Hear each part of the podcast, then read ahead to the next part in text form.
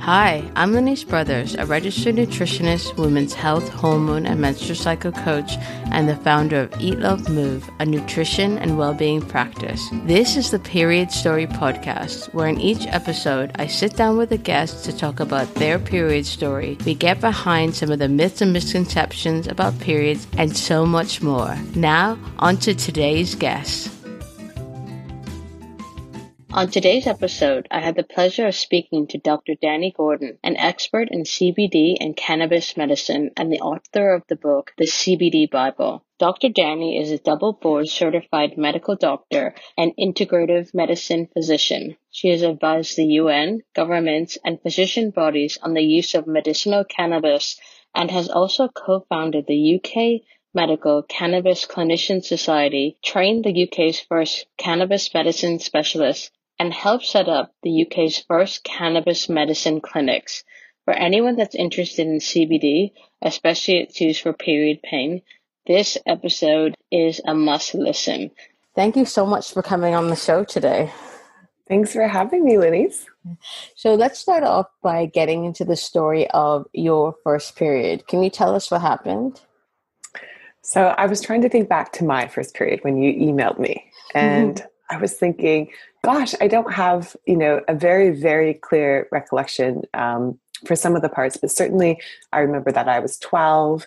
I was a competitive swimmer at the time. So it was kind of a big deal because, of course, I was training at quite a high level in the swimming pool and I needed to think about what I was going to do when I had my period. A lot of um, people on the swim team who were my age were taking days off of training when they had their period and it was the big decision almost right away do i use a tampon? Which is kind of almost a traumatic decision for a 12 year old um, but i was really lucky. My parents were really supportive of uh, just body image in, stuff in general and my mom was really supportive. So we talked it out and i think i think i had a few periods in and then she basically taught me how to use a tampon and it went okay and i went to swim practice and i remember feeling pretty empowered because i didn't have to take uh, you know practices off when i had my period.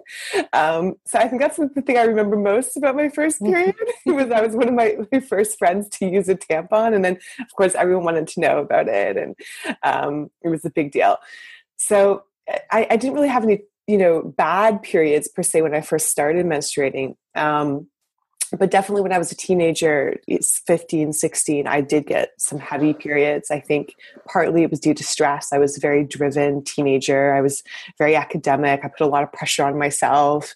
Um, and I think looking back, a lot of it was related to when I was, when I was over, overly stressed or kind of, you know, stretched too thin with my academics and my sport. Um, and I remember going up the stairs of my high school and we had to wear uniforms so i had to wear a kilt.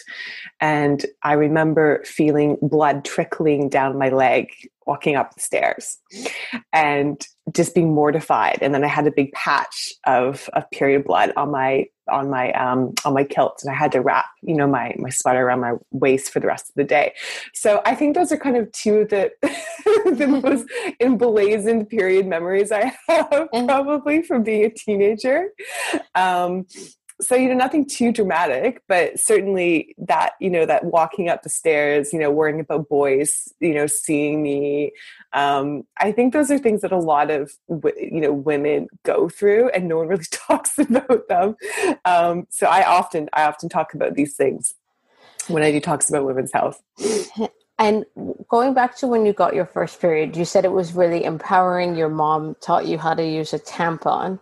And knowing that so swimming is quite intense you're in the water um, you never had any issues after you learned how to use a tampon mm-hmm. um, with your swimming on your period no, I was actually really lucky. I think that part was really easy. It was kind of later on when I started to have some heavy periods um, that I started to really connect it to, oh, maybe this is stress related. Um, you know, what can I do about this really heavy period that I'm having?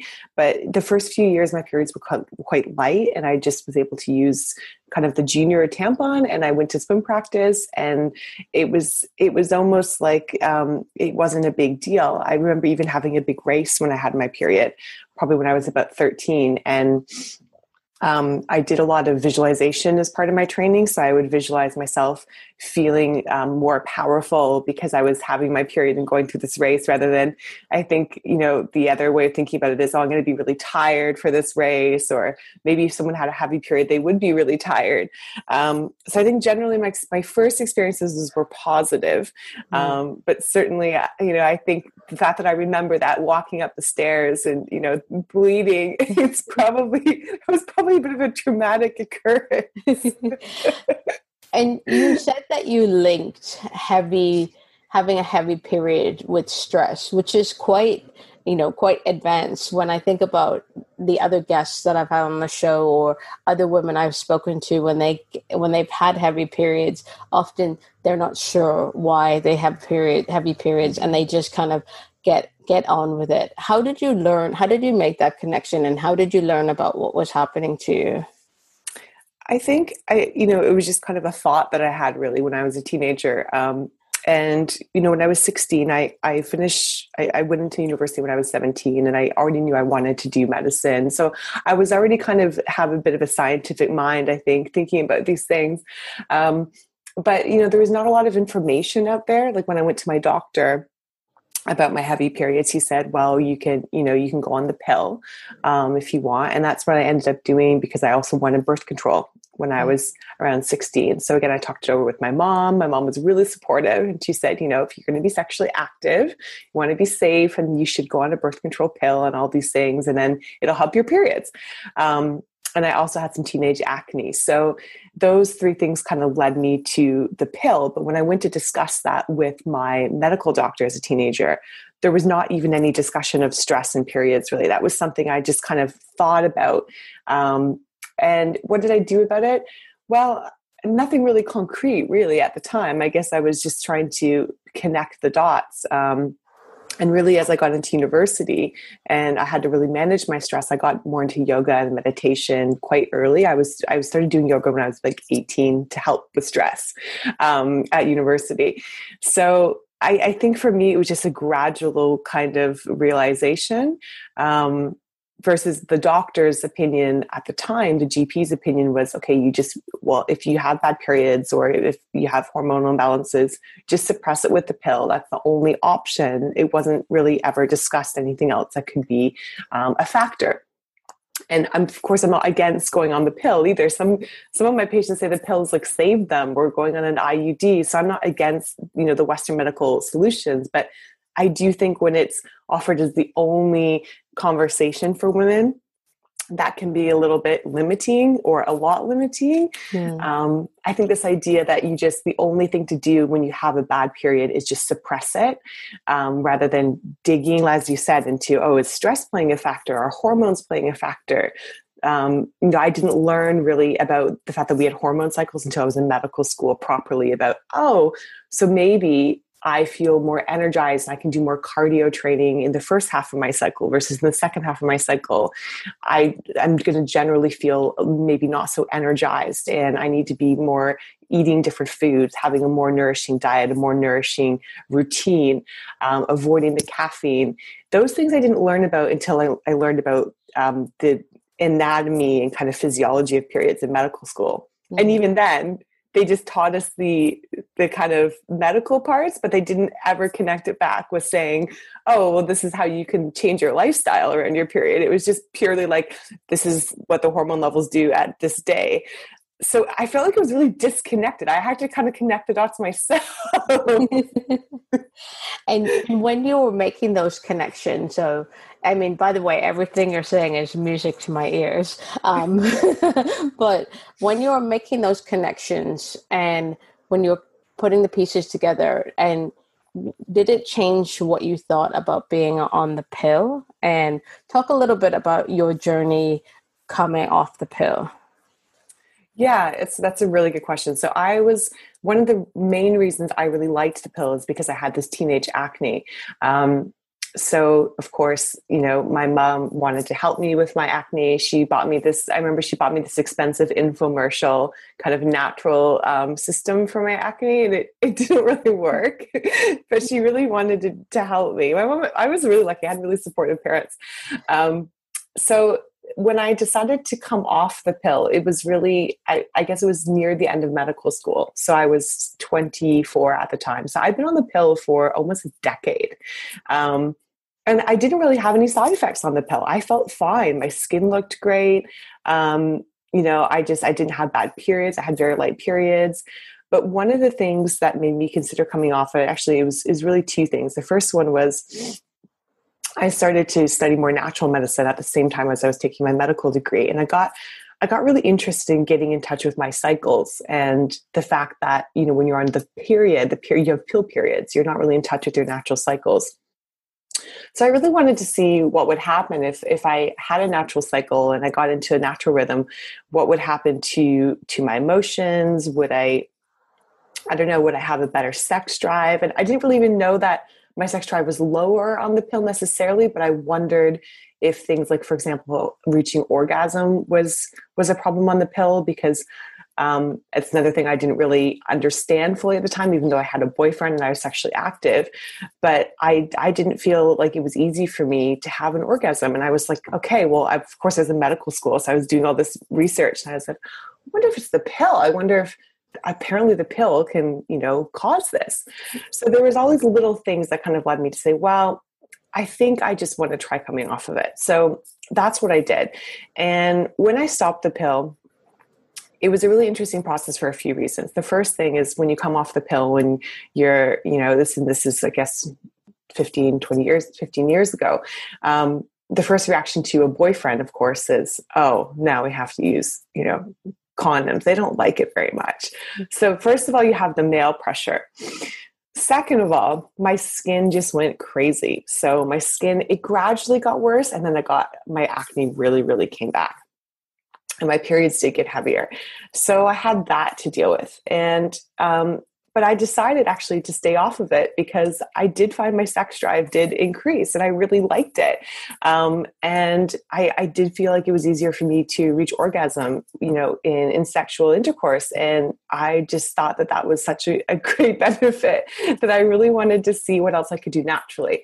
Um, and then that way, that was kind of the beginning of me going down more of a natural route towards kind of managing my cycles, um, realizing that if I wasn't on the pill, um, I, I, did some topical treatments for my acne, so I used the benzoyl peroxide, and you know I used a few um, uh, uh, the uh, the vitamin A acids. I was really lucky; I didn't have to do any Accutane or anything, so I kind of managed my skin like that.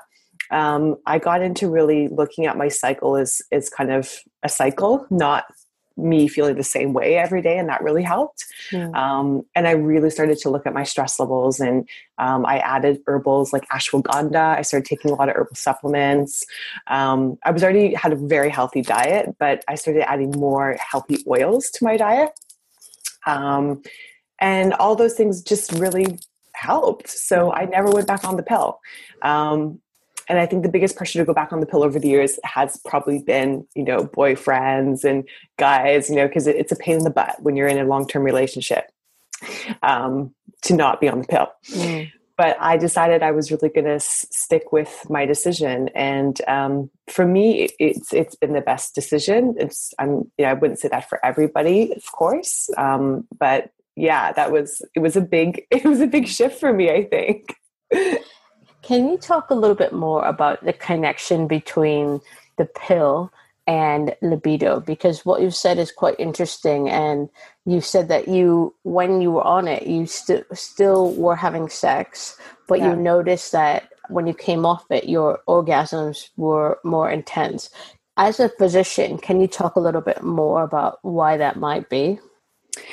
So there's it's not really a very well studied area to be honest, but some women find that they have uh, trouble reaching orgasm when they are on the pill. And it's probably because the way the pill affects our natural hormones. Um, but we don't know exactly, you know, exactly why. And some women don't find a difference and some women do.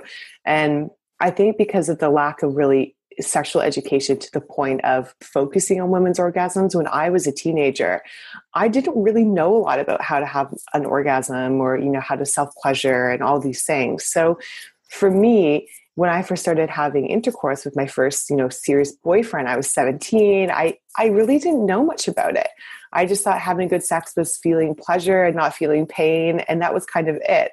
Um, and we didn't. I didn't really talk about what I liked with my partner or how to maybe how for him to help me have an orgasm because I didn't really know that myself. so I think it was a lack of I guess, um, awareness about women's orgasm in general mm. um, that led me to really maybe take a few more, more years to kind of put the connection together. Oh, I wonder if I'm not having orgasms when I have intercourse with a partner partly because um, well maybe i don't know how to you know pleasure myself properly and I, went on that journey. And then the other thing is i wonder if it's the pills so um, yeah we don't really know but a lot of my patients will say the same thing. They will and oftentimes unless i ask them they will never even bring it up but i, I often will ask on certain medications as well have you know how is how is your your sex your libido? Um, you know how how are you able to reach orgasm? Are you happy with it? And some women don't care and that's fine too. Mm. um, some women are just not really into sex that much um, and everyone's different.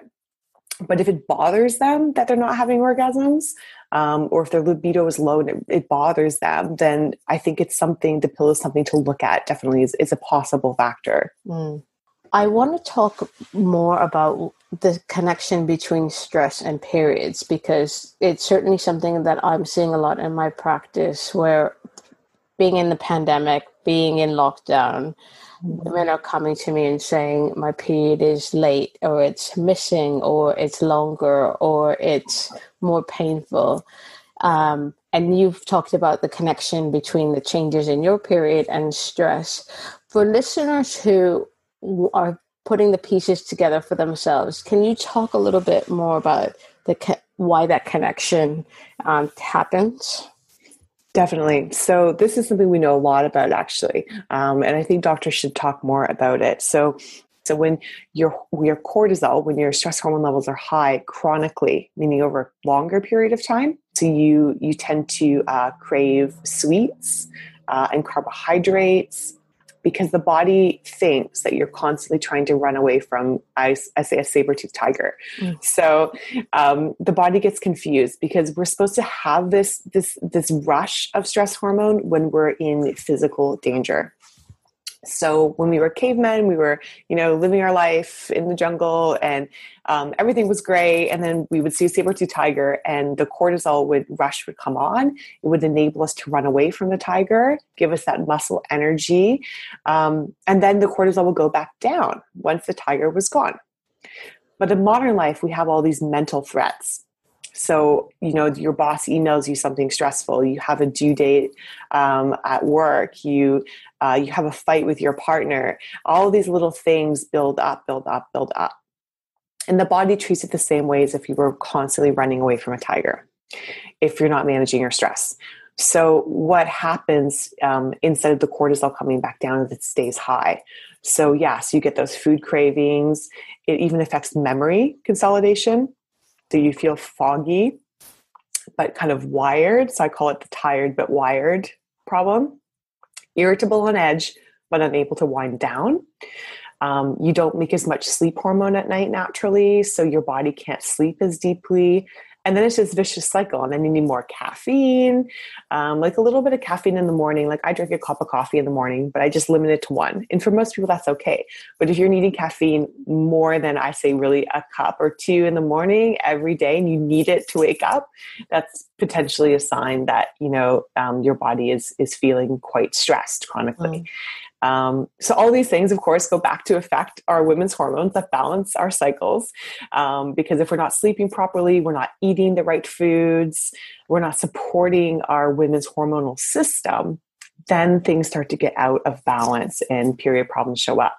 Um, and then there's genetics. So some women are blessed with just being, I, I call it having a high um, stress set point and some people are not and it's no one's fault it's just the way it is partially genetics partially environment partially what we're what we're conditioned over the years our life experience um, all these factors so so yeah so that's that's really how stress plays a, quite a central role Hmm. That's really interesting. And I think that will be really helpful for listeners who are trying to understand why the changes that they've been experiencing recently have manifested in their period. So now I want to talk a little bit more about your journey into becoming a an integrative physician. So for listeners who don't know, can you explain what an integrative physician is? Sure. So, um, like we chatted about earlier, so I'm trained as a conventional medical doctor. So I went through the normal training, but throughout my training, and it really did start with me really getting interested in, in stress myself. And I've always been interested, you know, I was a teenager about stress and its effects. But um, in my third year of medical school, I went through a very challenging period, and I had um, a harassment, a sexual harassment case with a senior. Um, uh, physician that I was under his his tutelage, and it was very very stressful. And in the end, my school ended up being very supportive. I ended up reporting him, but it went on for a few months. And I reached the point where I felt so stressed that I didn't want to go to work. I felt like I honestly knew what my patients with depression felt like because I was just so underslept and stressed. And it was really a turning point for me. Like I knew I was interested in holistic medicine before that, but after that, um, I got really into meditation and managing stress and really just being and connecting with myself on a deeper level. So I decided to start taking courses in um, natural medicine. So I took a course in Chinese traditional medicine at my university. Um, I was one of about four students. It wasn't very popular at the time. Um, I'd already done some some training in nutrition, some courses, but I, I did more of that. Um, and then I just kind of continued on doing courses. And then when I graduated and opened my practice um, in family medicine, I decided because after about six months, a lot of my patients were just having all these chronic conditions that weren't getting better with the pill alone approach. Although, of course, I'm not anti drug. I wanted to give them more. So I ended up um, seeking out a program in the United States called the Integrative Medicine Fellowship, which is for conventional medicine doctors um, to do a, basically a two year fellowship program. And what we learn in that program is basically um, evidence based natural medicine. So we do mind body medicine. So we learn about mindfulness, MBSR, mindfulness, and stress reduction, meditation, um, everything from lifestyle medicine to how exercise affects us, um, nutritional medicine, and then, of course, the other arm of that was botanical medicine, which really led me into cannabis medicine and CBD. So I, I went and did that. And I brought that back to my practice and I started using botanicals alongside drugs with my patients. Um, I started using dietary, I mean, lifestyle approaches, ranging from the very, very simple to the more complex and using functional medicine testing, that kind of thing. So that was really my journey. I really added it because I was seeing a need with my patients and it was what I was doing myself. Because I always said, you know, I would love to offer my patients this, the same quality of uh, wellness and education about their health as I would want myself. And I take supplements myself. I take herbals. Um, I, I know I try to minimize the use of drugs. I mean, um, all of these things I wanted to do for myself. I really, I really wanted to share with my patients. Um, and the unique thing about the integrated medicine program in the US, and now they have it at Harvard, University of Arizona, UCLA. So this is a fully board qualified specialty of conventional medicine in the US now. So that was a big deal. That was this is a new specialty basically in, in the last few few years. When I did it in 2012, I was one of the first. Um, I think I was if I wasn't the first, I was one of the first in Canada to do it. Um, and then it became a fully board qualified specialty, just like cardiology or OBGYN in 2017. Um, it's still not recognized as a special full specialty in the UK. It's just recognized as a special interest. Um, but the cool thing about it is it's all evidence based. So, you know, I studied, I did a course at Harvard with um, the father of mind body medicine, Herbert Benson. And I studied with these amazing doctors who were all medical doctors, but they were using their medical expertise to really go beyond the drugs only approach. Um, so everything in integrated medicine has evidence. That's what's really unique about it in terms of the natural medicine world is um, it's all really based in research and evidence and i really like that approach as a scientist you mentioned that you've then had been focusing on botanicals so herbs and you mentioned CBD. So, for listeners who aren't familiar, tell tell us what CBD is. Sure. So when I first started getting into botanical medicine, I've, I've been using, you know, botanicals in my practice for about a decade. So it wasn't the first one that I used, certainly. Um, but what really led me to it was a lot of my patients were in Canada, were um, really bad chronic pain patients, my cancer patients, my palliative care patients. Some of them were starting to grow their own cannabis or get cannabis oils from like a local kind of black market at the time herbalist. Um, and I got really curious about that because I was also, pres- you know, I was prescribing other botanicals alongside drug therapy, um, but I wasn't using cannabis because of the stigma. There was no commercial products at the time to prescribe, um, and I had a lot of baggage around the word cannabis from my medical training.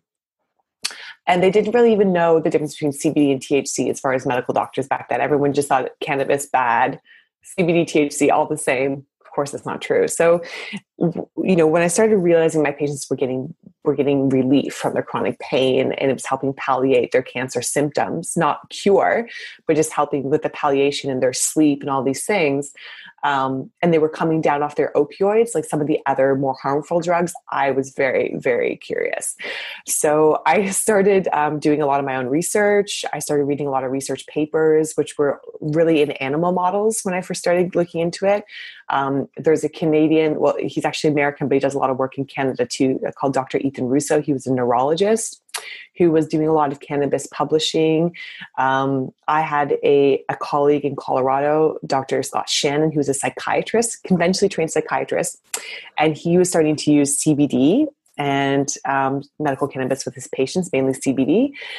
So I, I, got really interested and I just started researching and, and, asking my patients and thinking maybe I should be prescribing this somehow if it's possible. Um, so then, really, why I got interested in CBD specifically. Um, it's just one chemical in the plant, but CBD does not have any. Um, it's called. It, it, basically does not make you high. Um, it's like it's called psychomimetic properties. That's THC that can make you feel high or intoxicated. Although it also has medicinal properties. CBD is non intoxicating. So it does not make you feel high or stoned or impair you in any way but it has a lot of really powerful um, properties. It's an anti inflammatory. Um, it helps with um, the gut health. We think it may help kind of tone the endocannabinoid system, which is our natural cannabis producing system we have in our own bodies. Um, I've seen it help for everything from topical use, in sometimes people find it helps with their skin conditions to um, really serious autoimmune disorders and epilepsy um, and anxiety disorders. So that's you know that that I really got interested in very high CBD, low THC medical cannabis. That was that's what I you know prescribed most in my practice. For so for listeners who are go, going into this world of CBD, so we're recording from the UK, so THC is illegal here uh, but I know it's not. So Canada, where I'm from, originally it's not. Um, so in the UK, if they want to dive into the world of legal cannabis, that what would you recommend that they start? It's a really good question. So in the UK, so I've moved back. I'm British and Canadian. I think like you as well, right? Yeah. Yeah. So we're very lucky. So yeah, so we moved back about two years ago when all this cannabis legislation was changing in the UK. Um, so currently here in the UK, if you are interested in trying CBD for a wellness indication, so just for helping with stress or um, kind of um, you know mild to moderate anxiety, you can buy a CBD f- product from hemp over the counter. You can buy it at a health food store. So CBD from hemp is a it's still CBD, but it comes from a variety of the cannabis plant that is has no THC, well, very low THC, or the THC has been removed. So that's legal to buy without a prescription. Um, if you have a medical condition, then it's always safer to do it under the uh, advice and the um, you know prescribing of a doctor, of course. So that would be someone who might have um, endometriosis, for example, or might have really severe PMDD, so premenstrual dysmorphic disorder, or really severe anxiety disorder or sleep disorder. And here in the UK, um, I've actually been, a lot of my work since I've been back has been in the nonprofit sector and the education and government sector. So I, have been training um, a lot of the first doctors in medical cannabis. So medical cannabis, even containing THC, is legal, but by a prescription. So if you have if you're on a lot of medications for example if you have epilepsy if you have endometriosis um, then that's a reason you might want to see a doctor who specializes in this type of medicine. Um, and again, you know, that's what I've been my focus of my work really in the UK. It's been training doctors in this, um, and I volunteer a lot of my time for a lot of the nonprofits to help train doctors. So you would see a doctor on the GMC specialist register and they would assess you for medical cannabis and they'd probably still prescribe high CBD low THC, but it probably, the oil that they would prescribe for you probably has a little bit more THC than you would get in a shop.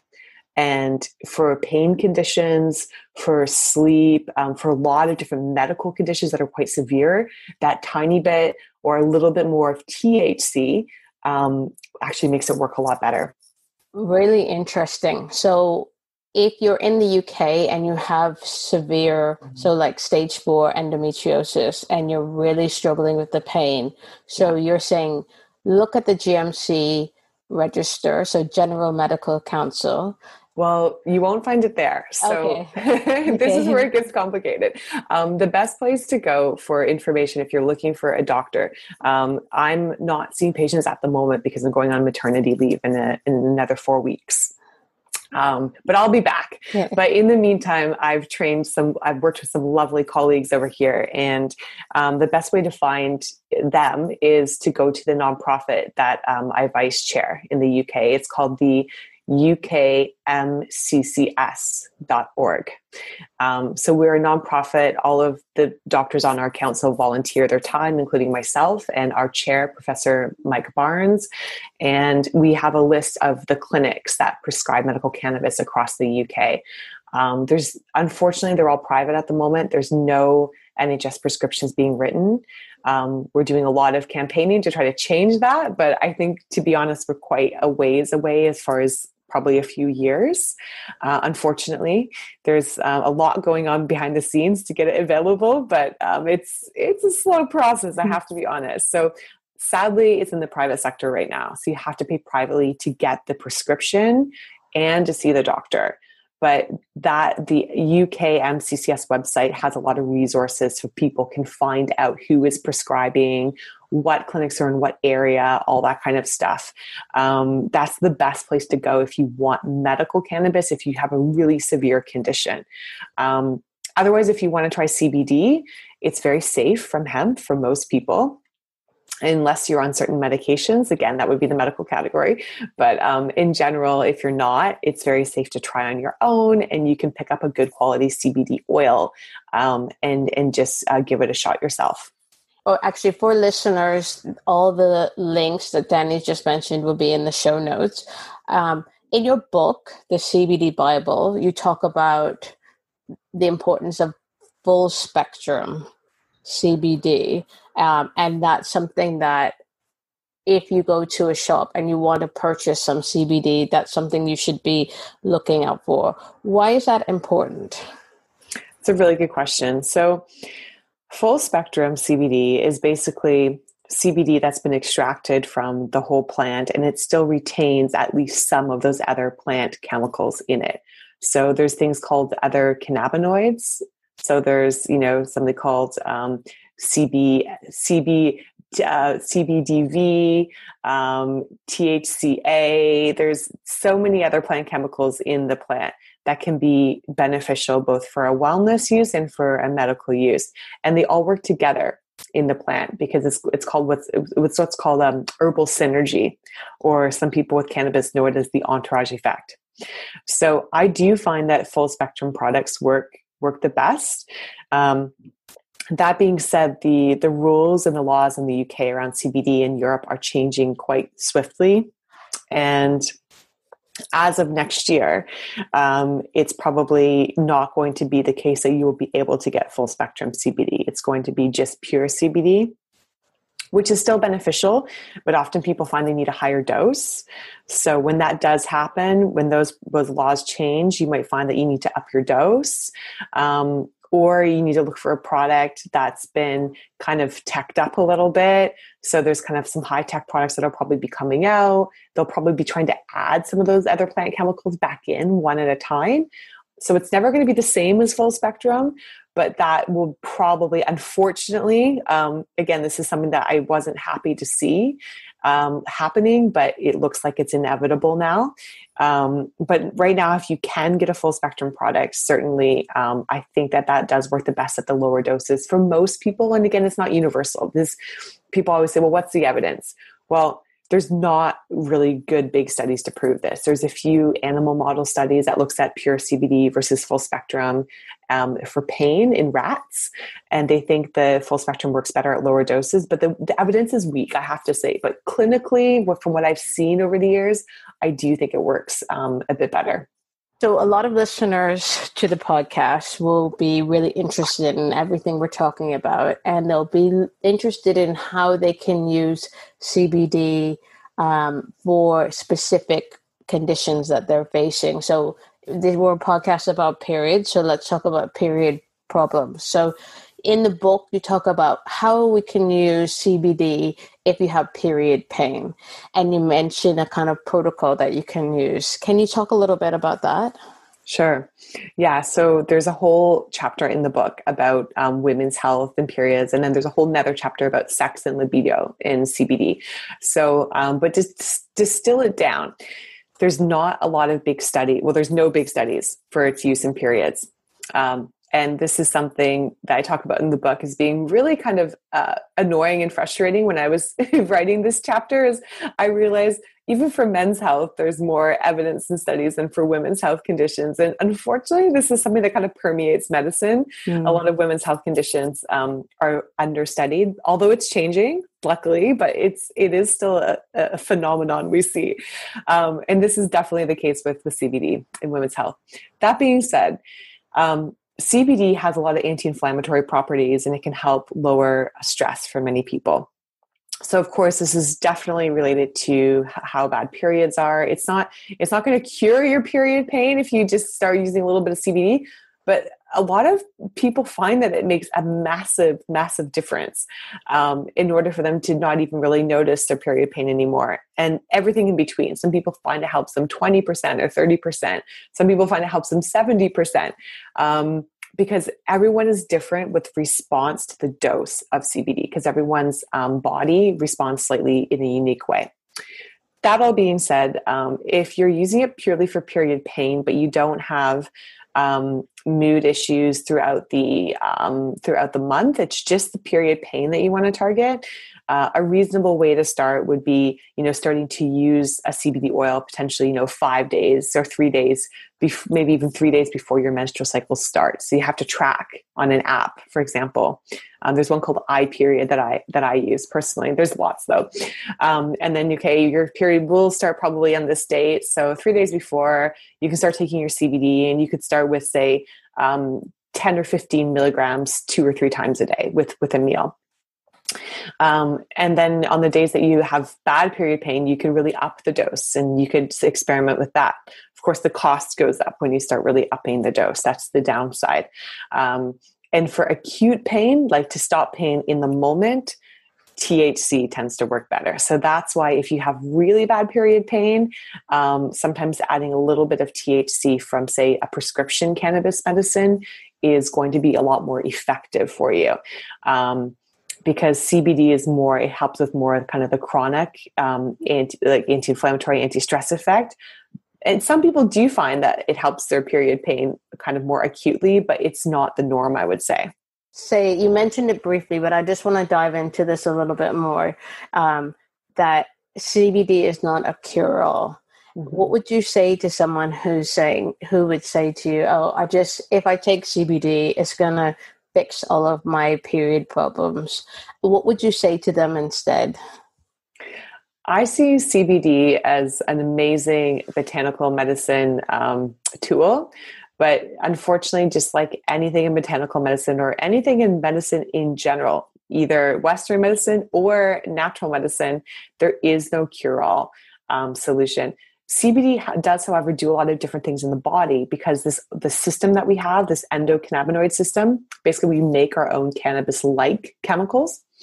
It affects everything from eating, sleeping, relaxing, stress relief, immune function. So because the system does so much stuff, CBD can do a lot of things too because it works on that this system and other related systems uh, in in the brain and the body.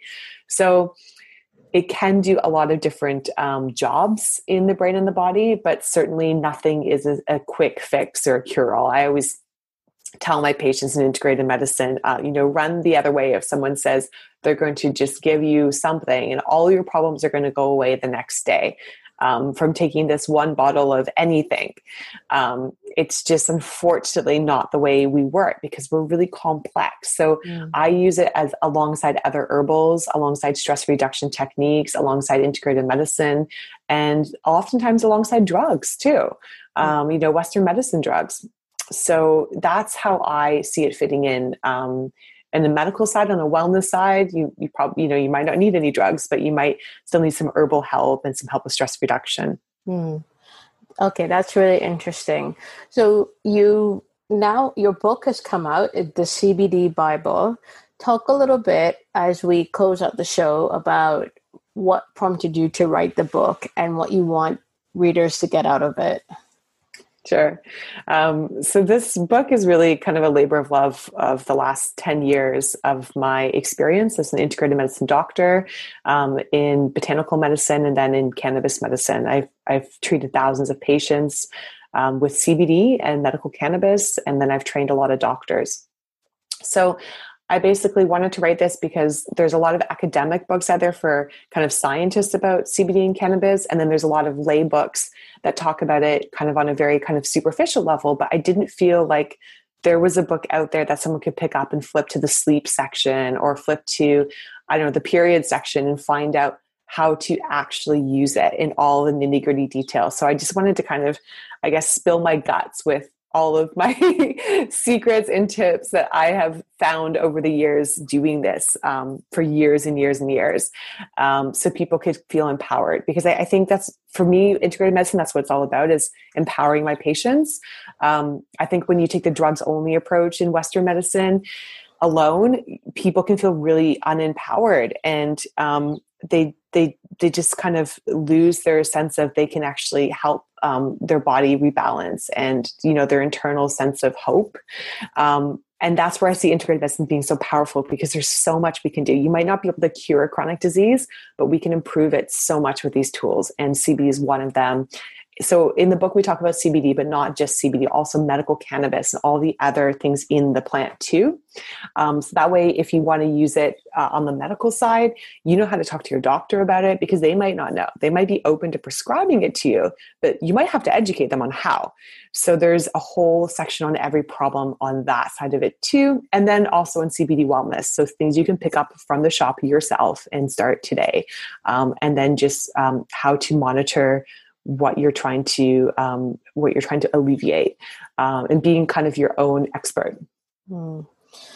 it's a great book and i would encourage anyone who's curious about cbd to pick it up it's really easy to access and there's just it's just packed full of amazing information so if listeners come away from this podcast with one thought or one piece of information, what would you want that to be? Well, I think CBD is not going anywhere. I think it's a wellness it's a wellness trend in some cases, but I think it's also kind of a revolution in botanical medicine.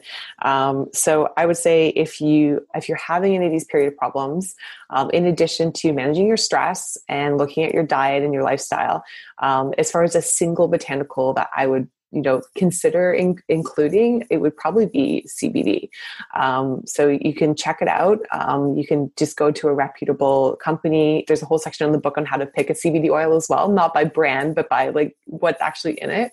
Um, and just see for yourself and just do what you do with any kind of wellness routine. Just track how you're feeling. I have a whole a section there about okay like tracking your symptoms and tracking how you're feeling. And um, I think that the message is botanical medicine is about empowering yourself about your health and wellness, taking control back. Um, and that's what I see CBD being a part of. What a great message. Take empower yourself. I, I love that and I know listeners will too. Thank you so much for coming on the show. If listeners want to buy the book, where can they grab a copy? Um, so it's in many bookstores, big and small, but because of COVID, that's not been as um, possible for many booksellers. So Amazon.co.uk. Uh, so if you go on UK Amazon, it's it's there. Um, if you go to my Instagram, I have a link to it. Um, so it should be pretty easy to find. And where can listeners find out more about you? So um, Instagram, I'm Dr. Dr. Dani Gordon.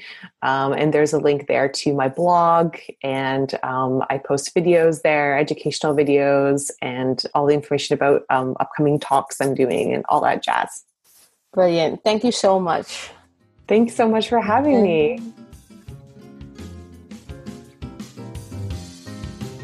For more inspiring conversations, head over to periodstorypod.com where we have so many more for you to peruse. If you want help with your menstrual or hormone health, email me on hello at eatlovemove.com to set up a free 30 minute hormone health review. If you like today's show, please don't forget to subscribe, rate, and review wherever you get your podcasts. Tag us, come say hi, and send in your requests for who you'd like to see on the show on Instagram and Twitter on at period story pod or email us at hello at period story periodstorypod.com. I'm Lenise Brothers, and you've been listening to Period Story. Thank you so much for listening.